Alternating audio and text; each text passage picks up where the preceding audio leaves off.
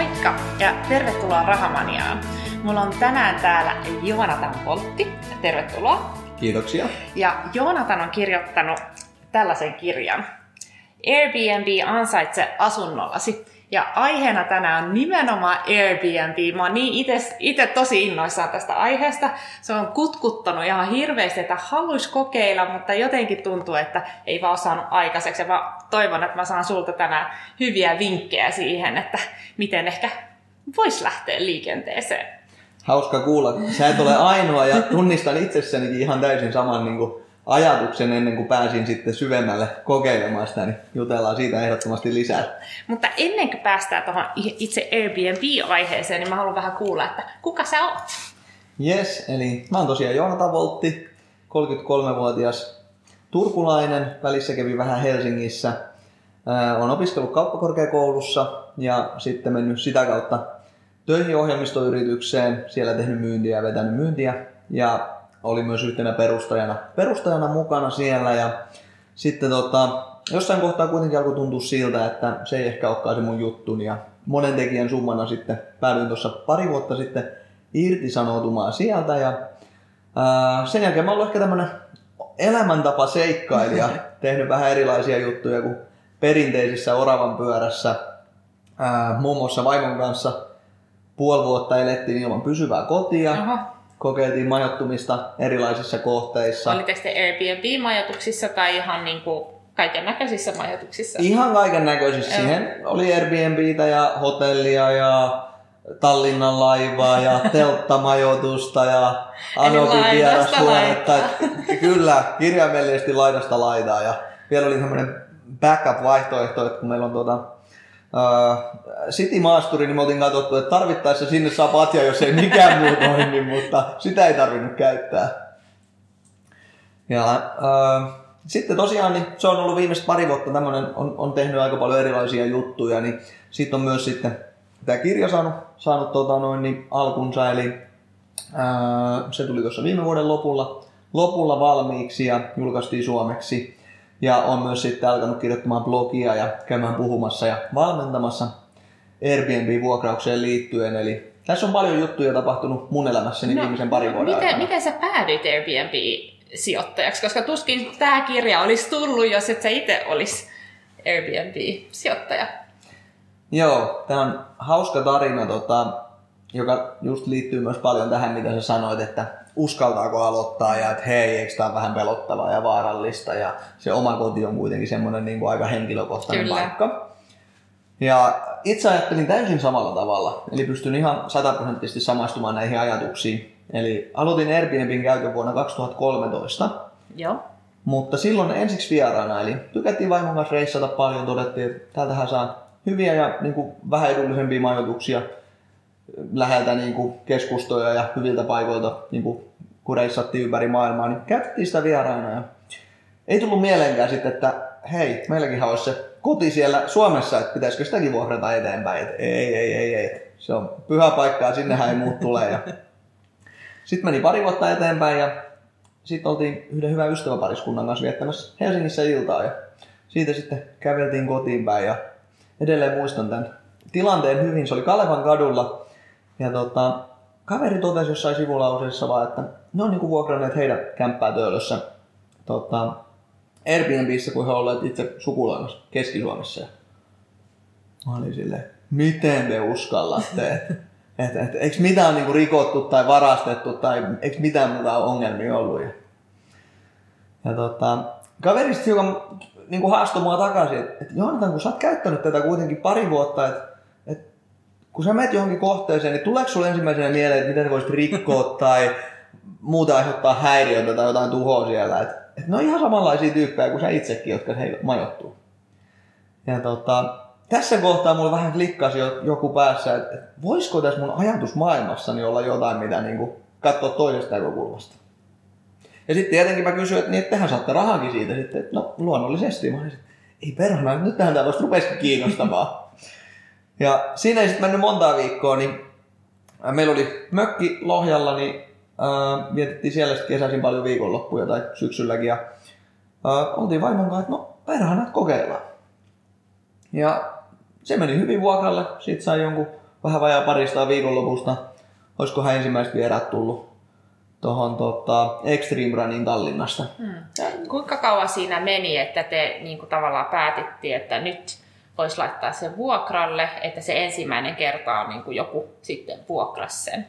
Siinä ei kyllä kauan ole katuhissu. Se oli varmaan kaksi-kolme viikkoa siitä, että kun me edes keksittiin se ilmoituksen teko vaan ja, ja tota, siinä kun on toki vuokra-asunto, niin täytyy aina huolehtia, että on lupa sitten vuokraantajalta, että mm. jos vuokra-asunto on jälleen vuokraa, mutta jos on oma koti niin sit, tai, tai vierashuone, niin silloin, silloin se on tota, tai silloin se ei ole luvan varasta edes. Joo. Mutta toi, sitten se oikeastaan lähti niinku laajenemaan. Et sitten kun me todettiin, että tähän toimii hyvin, että me saadaan tästä lisätuloa, tykättiin reissata, niin öö, ostettiin sitten ensimmäinen oma koti, joka oli vähän isompi. Siellä oli vierashuone. No aina ei voinut olla reissussa tai mökillä, niin oltiin, että perhana, pitäisikö tuota vierashuonettakin kokeilla. Ja sitten pistettiin sekin vuokralle ja huomattiin, että tähän on hyvä tapa hankkia myös lisätuloja. Mm. Tehtiin sitä jonkun aikaa. Sitten tota, alettiin vuokraamaan myös tuttuja ja sukulaisten asuntoja ja se innostus niin kuin koko ajan vaan kasvoi. Kaikki asiat ei ollut aina niin, että tämä olisi semmoinen, mitä haluaisin jatkaa pidempään, mutta aina, aina rupesi vaan miettimään uusia tapoja, että missä on tyhjää tilaa, mitä voisi vähän niin kuin hyödyntää. Ja niin, laittaa... että te, niin kuin, äh, jos sukulaiset oli poissa, niin te sanoitte, että hei me voidaan vuokrata teidän kämppä teidän puolesta. Just, just näin, kun heillä ei ollut vaikka osaamista tai kiinnostusta ja ne näki, että meillä se homma toimii ja sitten otettiin vaikka puoliksi puoliksi niin kuin niin tuotot siitä. Joo. Tai kaverille, kun sillä oli joku ylimääräinen huone tai muuta tällaista.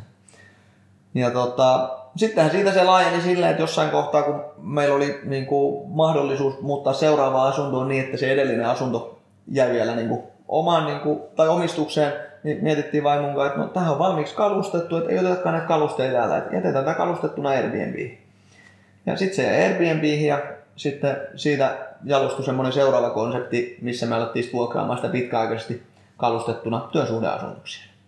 Eli tämä oli tämmöinen niin polku itselläni, jossa pystyin hyvin tunnistamaan tuon alkutilanteen, että jännittää tai on silleen vähän niin kuin, että voisiko mä niin kuin jotain tämmöistä ihan vierasta päästää mun kotiini majoittumaan. Miten sitten niin kuin Airbnb niin kuin vuokrauksessa se tuotto? Että tietenkin sijoittajana aina kiinnostaa, että minkälaista tuottoa sieltä voi saada. Joo, siihen nyt oikeastaan vaikuttaa ne kolme asiaa. Sijainti, missä se on, mm-hmm. sitten minkälainen kohde se on, ja sitten Airbnb vaikuttaa paljon myös se sesonki. Eli, eli onko niinku, matala kysyntä vai korkea kysyntä. Et siellä on mones, tai oikeastaan niinku suurimmassa osassa alueista on paljon semmoista niinku sesonkivaihtelua. Nämä on niinku semmoisia isoja tekijöitä, mitkä vaikuttaa siihen. Mutta karkeina nyrkkysääntöinä, jos sulla on vaikka vierashuone, niin puhutaan muutamasta kympistä, jopa sinne lähes 100 euroa yöstä. Joo. Sitten jos sulla on koko kohde, minkä sä vuokraat, niin puhutaan sitten ehkä semmoista vajasta satasesta, jopa useisiin sata, satoihin euroihin yössä. Ja kuukausitasolla, niin kyllä ne useat kohteet tuottaa niin kuin parhaimmillaan useita tuhansia euroa jopa kuussa. Niin jos miettii sitä täyttöastetta, se toki varmasti mm. riippuu kohteesta, niin kyllä. miten niin kuin, kun tietenkin haluaa arvioida ennen kuin mm. lähtee niin kuin ehkä kyllä, kyllä. siihen, että onko se sitten 80 prosenttia, 60 prosenttia mm. vai 20 prosenttia, niin se vaikuttaa ihan hirveästi siihen, että Sijoittaja se nimenomaan vaikuttaa, Joo. jos on hankittu kohde sitä varten, että sitä vuokrataan lyhytaikaisesti.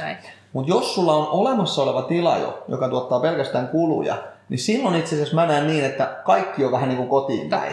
Eli, eli siinä on niin kuin erilainen näkökulma täysin riippuen siitä, että onko sulla se tila joka tapauksessa vai onko se niin, että se on pelkästään niin kuin sijoitusmielessä hankittu ja silloin sitä tuottoa halutaan optimoida. Totta. Toi on tosi, tosi hyvä, hyvä pointti. No, e, onko niinku niissä asunnoissa, että minkälainen asunto sopii siihen Airbnbiin? Pitääkö olla joku just keskustakämppä hyvällä sijainnilla ja vai minkälaiset kämpät kelpaa Airbnbihin? Mä voisin ehkä vähän jatkaa tuota äskeistä ajatusta vielä, että kaikki tilat, jotka on joskus tyhjillään.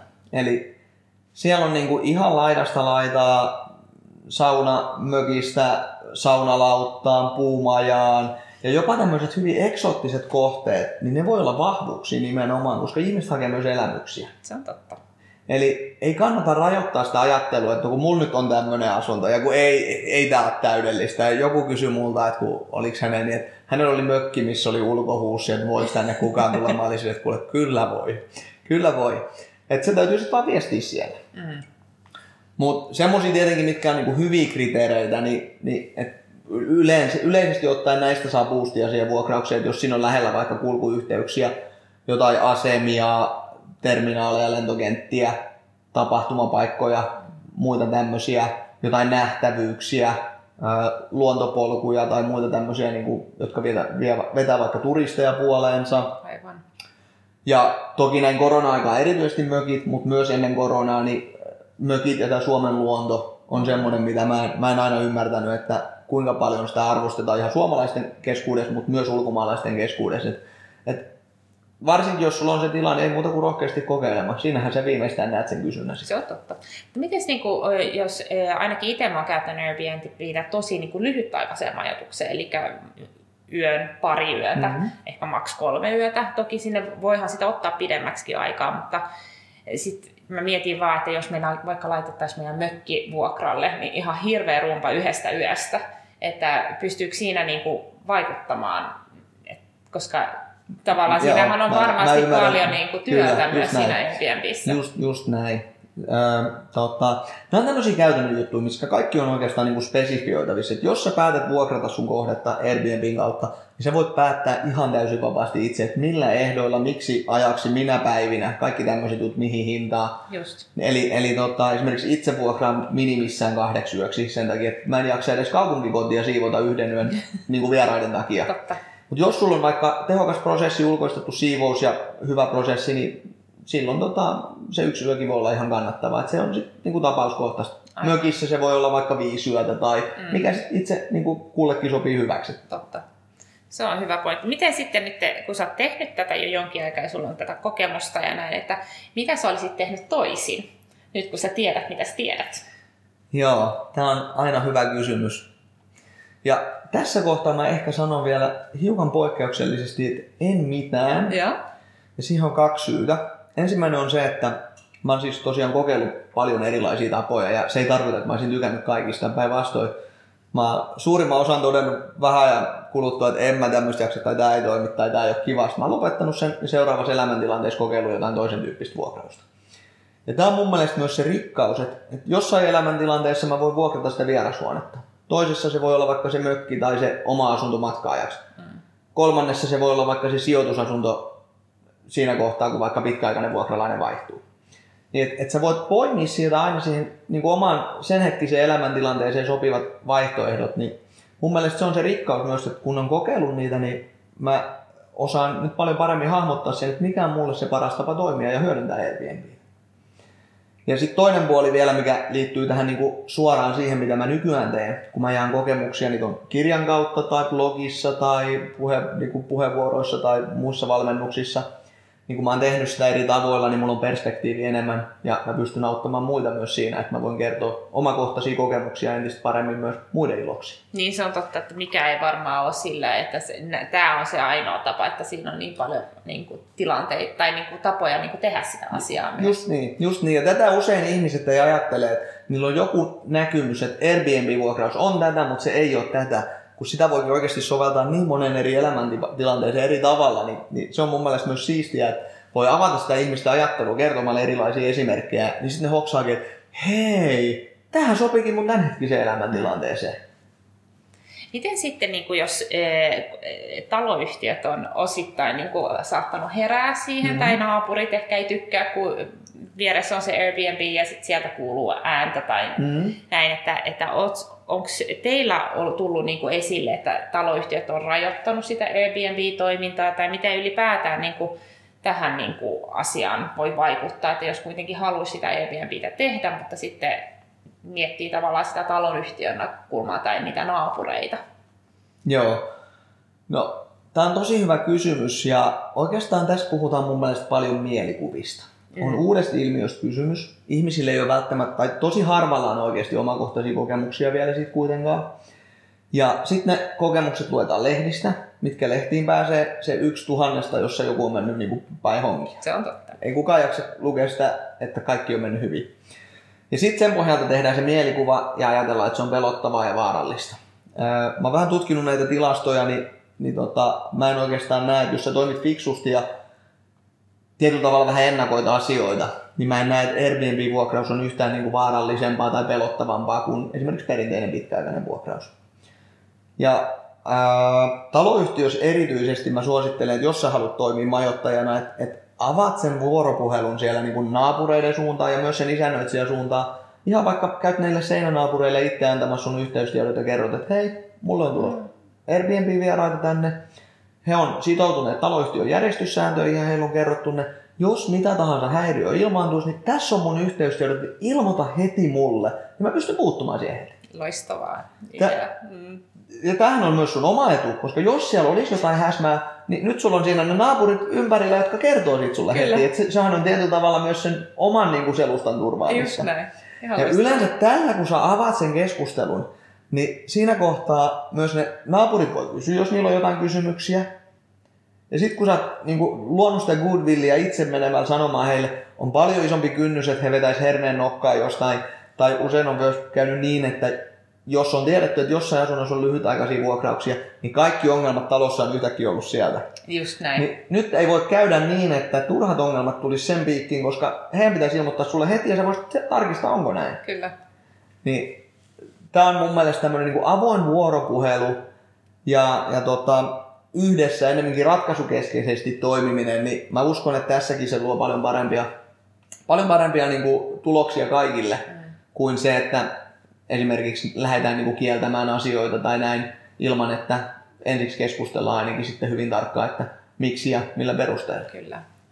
Miten sitten, eh, nyt eh, eletään edelleen korona-aikaa, niin miten se korona, että ainakin silloin keväällä oli kovasti eh, uutisissa, että nämä Airbnb ammottaa tyhjillään. Itsekin jouduttiin perumaan jonkun reissuun ja perumaan nimenomaan Airbnb-majoituksen, että tietenkin sitten eh, sijoittajana tai vuokranantajana, niin se varmasti on vaikuttanut tai onko se vaikuttanut ja miten, miten te olette päässyt siitä niin kuin eteenpäin? Joo, mulla niin kuin henkilökohtaisesti, niin, koska Airbnb on vain yksi työkalu mulle, mitä mä käytän eri tilanteissa, niin mulla on, mulla on käynyt sillä tavoin niin kuin positiivisesti tässä, että meillä oli pari vuokra-asuntoa, joita me jälleen vuokrattiin ennen koronaa, mutta muista syistä johtuen me oltiin just irtisanottu ne, ja oli tarkoitus lähteä vähän reissuun. No se reissu jäi lyhyeksi, mutta öö, meidän sitten ne asunnot, jotka meille jäi jäljelle vuokrattavaksi, niin niissä kaikissa on pitkäaikaiset vuokralaiset, eli ne on vuokrattu kalustettuna pitkäaikaisesti, ja siihen taas korona ei ole vaikuttanut mitenkään. Eli, Aivan. eli me ollaan niin kuin tietyllä tavalla vältytty sen, sen niin kuin tota, vaikutuksilta. Mutta sitten jos mietitään, että miten se on yleisesti vaikuttanut markkinaan, niin ää, isoissa kaupungeissa, missä on varsinkin jos, jos siellä on ollut niin kuin kansainvälisiä turisteja tai liikematkailuja, niin sehän on selvää, että he puuttuvat tällä hetkellä ja, Kyllä. ja siihen se on niin kuin iskenyt erityisesti PK-seudulla. Mutta sitten taas esimerkiksi luontokohteissa ihmisillä on edelleen tarve matkustaa, niin kotimaan matkustus on jopa lisännyt Airbnb-kohteiden sekä kysyntää että tuottoja verrattuna tilanteeseen ennen koronaa. Aivan. Ja yleisesti ottaen myös niin kuin Airbnb on pärjännyt koronatilanteessa huomattavasti paremmin kuin perinteiset hotellit. Että ihmiset arvostaa sitä, että sulla on se oma sisäänkäynti, sulla on kokkausmahdollisuus, esimerkiksi joku etätyötila, tämmöinen. Mm. Niin nämä on kaikki tukea tämmöistä Airbnbin kaltaista toimintaa. Ja lisäksi kun ihmiset vielä oppii tässä pakon edessä entistä enemmän tekemään etätöitä ja muita, niin mä uskon, että pitkällä juoksu, pitkässä juoksussa ja itse asiassa kaikki sataa pelkästään Airbnbin laariin. Mm. Ja mielenkiintoinen niin kuin esimerkki tästä oli Airbnb listautui joulukuussa pörssiin.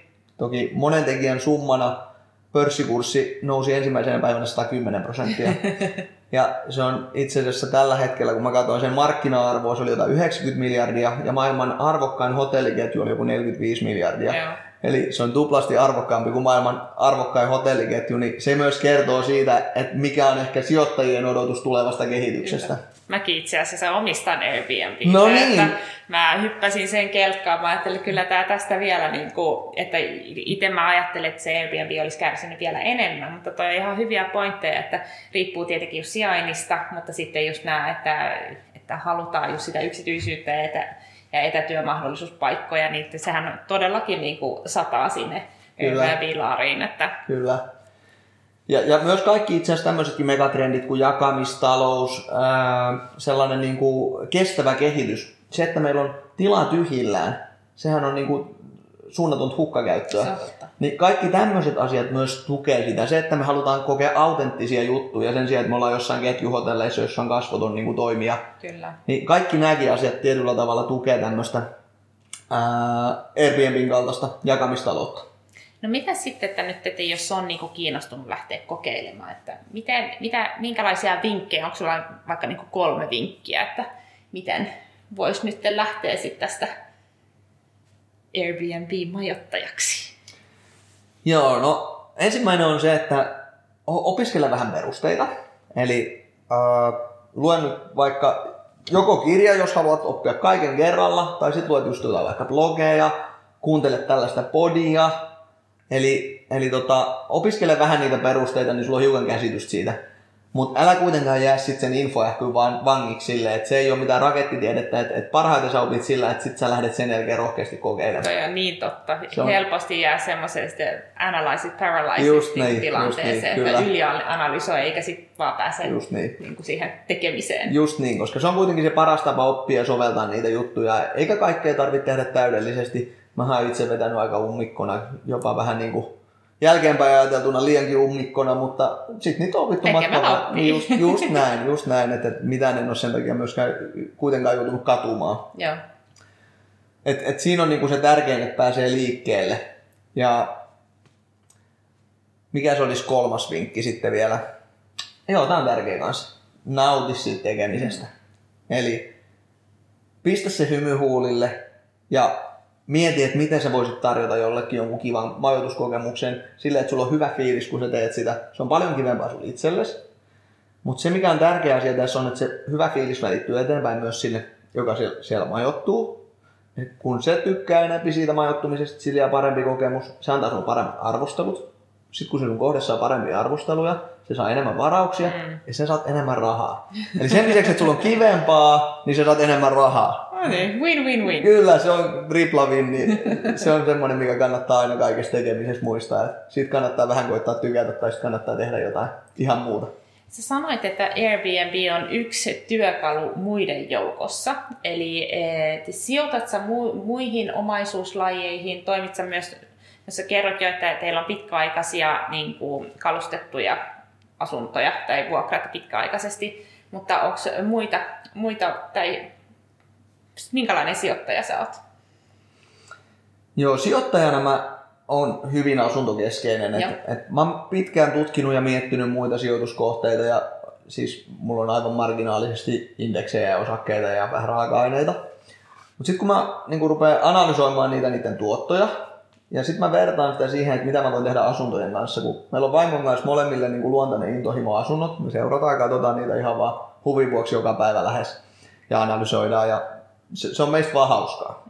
Vakava harrastus. Se, joo, kyllä, just näin. Ja vaimo on myös sisustussuunnittelija, eli hänellä on se luontainen tatsisi, hän on saa rempata ja tehdä niistä hyvän näköisiä, jolloin niistä saa parempaa tuottoa. Ja mulla on taas se niin kuin, kiinnostus siihen, että miten se prosessi tehdään, miten ostetaan oikealla hinnalla, miten sitä myydään, vuokrataan tehokkaasti. Niin ne kaikki tukee toisiaan. Niin sitten kun nämä pistetään yhteen, niin sitten tulee semmoinen luontainen kilpailuetutekijä meille, että ei mä missään niinku osakkeissa tai muussa, niin mä en, mä en niinku saa tämmöistä etua itselleni. Joo. Eikä ne kiinnosta mua niin paljon, että mä ehkä jaksaisin opetella mitään edes niin paljon, että mä löytäisin sieltä semmoisia hyviä kilpailuetutekijöitä. Ja sitten vielä asunnoissa se, se, mikä itseäni myös kiehtoo, on se, että semmoisella niinku, hallitulla velkavivulla sä voit puustata sitä tuottoa vielä niinku entisestään eteenpäin. Niin sitten kun mä katson sitä niinku riskituottosuhdetta, niin mun osaamisella ja taustalla niin mun on hankala keksiä mitään muuta sijoitustuotetta, mistä mä pääsisin tämmöisiin tuottoihin. Niin se on se syy, miksi mä itse keskityn paljon asuntoihin ja mä tykkään niistä paljon, niin en mä niinku, tietyllä tavalla sit halua väkisin lähteä vaihtamaan, vaan siksi, että pitäisi. Minkälaisia tavoitteita sulla on sijoittajana? No ehkä semmoinen yleinen tavoite, joka liittyy myös muuten elämään, on ensiksi se, että haluaa kehittyä ja kokeilla ja tehdä uusia juttuja. Niin kuin Airbnbkin on uusi ilmiö ja sitä voi tehdä monella tavalla. Ja, ja se, siinä on taas myös semmoinenkin motivaattori, että mä tykkään kokeilla uusia asioita ja mä sit nautin myös siitä, että sit mä voin jakaa niitä kokemuksia tai onnistumisia tai epäonnistumisia myös muiden iloksi. Mutta sitten ehkä konkreettisemmalla tasolla, niin ää, semmoinen kuin sen nettopääoman ja, ja nettoarvon kasvattaminen ja sitten aina sitä mukaan kun hommat edistyy, niin uusien asuntojen ostaminen, eli sitä kautta se varallisuuden kasvattaminen, niin siinä on niin semmoiset kaksi selkeitä Joo. suuntaviivaa, mitä mä seuraan ja mitkä tuntuu hyvältä ja mitkä motivoi mua ainakin menemään eteenpäin. Mä haluan vielä pikkasen ennen kuin lopetellaan, niin palata tuohon eh, tavallaan siihen itsensä kehittämiseen. Eli eh, me puhuttiin pikkasen etukäteen vähän, eh, vaihettiin ajatuksia ja näin, niin siitä tuli vahvasti esille, että, että sä haluat niin kehittää nimenomaan itseä ja sitä mieltä ja niitä ajatuksia ja vähän, että, että on ollut niin vahvoja ennakkoluulla eri asioita kohtaan, että, että sitä, sitä mä pikkasen halusin vielä, että oliko tämä Airbnb semmoinen, liittyykö se, tämä myös siihen, niin kuin siihen sun prosessiin? Joo, tämä on ehkä niin kuin yksi osa sitä prosessia, että, että tietyllä tavalla semmoinen niin kuin motivaatio lähteä niin kuin kehittämään itseään ja testaamaan eri juttuja ja kokeilemaan, mitkä saa voimaa vaikka paremmin ja mitkä auttaa vaikka saavuttamaan niitä tavoitteita paremmin, niin, niin se on lähtenyt oikeastaan vähän niin kuin negaation kautta mulla. Mm. Siinä mielessä, että ää, aikaisemmin kun olin työelämässä, niin kuin tämmöisessä perinteisemmässä työelämässä, niin siellä mä useamman vuoden jatkoin semmoista tekemistä, mikä ei kuitenkaan sitten tuntunut enää sisällä niin kuin siltä, että se on mulle niin kuin se, mitä mun pitäisi tehdä syystä tai toisesta. Ja mulla ei ollut kuitenkaan niin kuin rohkeutta lähteä muuttamaan sitä. Joten sen, sen sijaan, että mä olisin niin kuin purus siihen juurisyyhyn ja tehnyt siihen muutoksia, niin mä muutin kaikkea muuta. Mä vähensin alkoholin käytön ihan minimiin, aloin syömään enemmän kasvisruokaa, tekemään kaikki smoothieita ja niin kuin vihermehuja ja muita itse. Ja hyvin tarkkaan katsomaan niin kuin liikunnan ja levon ja tämmöisen suhdetta, että kaikki, niin kuin optimoin kaikkia muita asioita, jotta mä en joutunut kohtaamaan sitä juurisyytä ja muuttamaan sitä asiaa. Mutta sitten lopulta mä huomasin, että mun tuli seinä vastaan, että et mä en voinut enää niinku paeta sitä, että mun oli tarkoitus vain tehdä elämässäni jotain muuta. Ja sitten mä päädyin sitä kautta ää, irtisanoutumaan tos, tosiaan niinku päivätyöstä ja, ja sitten niinku lähtemään tekemään muita juttuja. Mutta sieltä mulle jäi semmoinen palo myös, että sitten kun mä olin ajanut itteni lähes semmoiseen niinku seinään, että et huomasin, että keho alkoi olla niinku uupumustilassa, niin sitten mä, mulle jäi sieltä myös semmoinen into niinku tutkia tätä mieltä ja kehoa ja mistä tämä homma niinku koostuu ja miten tämä toimii. Ja se on semmoinen, mikä mua edelleen kyllä niinku motivoi tosi paljon, että, että miten mä, mikä saa meidät toimimaan niin kuin me toimitaan, mikä saa jotkut vaikka samasta lähtökohdasta lähtevät ihmiset, niin että toiset menestyy ja toiset ei menesty tai toiset onnistuu tavoitteissa ja toiset ei niin tämän tutkiminen ja ymmärtäminen ja kehittäminen, niin se on musta tosi mielenkiintoista. Ja siinä päästään aika syvälle tänne ihmismieleen. Ja että mitä uskomuksia ja juttuja meillä on sinne, sinne tullut jo ehkä hyvin varhaisessakin vaiheessa, vaiheessa elämää ja miten niitä sitten pystytään lähteä muokkaamaan. Ja tässä niin kuin Airbnb on yksi esimerkki, että meillä on jotain uskomuksia tai ajatuksia siitä, mitä se on tai ei ole sitä pitääkö ne paikkansa, niin se on sitten toinen kysymys. Niin tämä on ehkä yksi tapa myös innostaa mulle ihmisiä mm. näkemään niitä mahdollisuuksia ympärillään. Ja sitten kun ne löytää niitä keinoja, että hei okei, joku saa vaikka onnistumisen elämäksi siinä, että hän on saanut uuden lisätulon lähteen itselleen, niin se saattaa olla semmoinen pieni tarvittava potku persuuksille, joka saa hänet uskaltamaan ottamaan seuraaviakin askeleita niin kuin kohti sellaista enemmän oman näköistä elämää. Ol, oliko tämä niin kuin te, eh, sulla niin kuin tavallaan se tilanne, että kun olit, te, olit jo saanut tavallaan tuloja niin kuin Airbnbin mm. kautta, että sitten oli sitä uskallusta niin kuin te, tehdä just että niinkin iso ää, radikaali ratkaisu kuin irtisanoitte itsesi töistä? No, se, se, oli yksi tärkeä mahdollistaja siinä, että että kyllä mä, mä vaan totesin, että mulla oli tullut seinä vastaan, että mulla oli pakko tehdä joka tapauksessa. Oli mitä tahansa Kyllä, tilanne, kyllä mutta se, että kyllä se auttoi tosi paljon, koska Airbnbin avulla, musta ei koskaan mä en olisi ajatellut, että musta tulee asuntosijoittaja. Mä, me kaksi ja puoli vuotta saatiin Airbnbin avulla tuloja asunnoista omistamatta yhtään sijoitusasuntoa.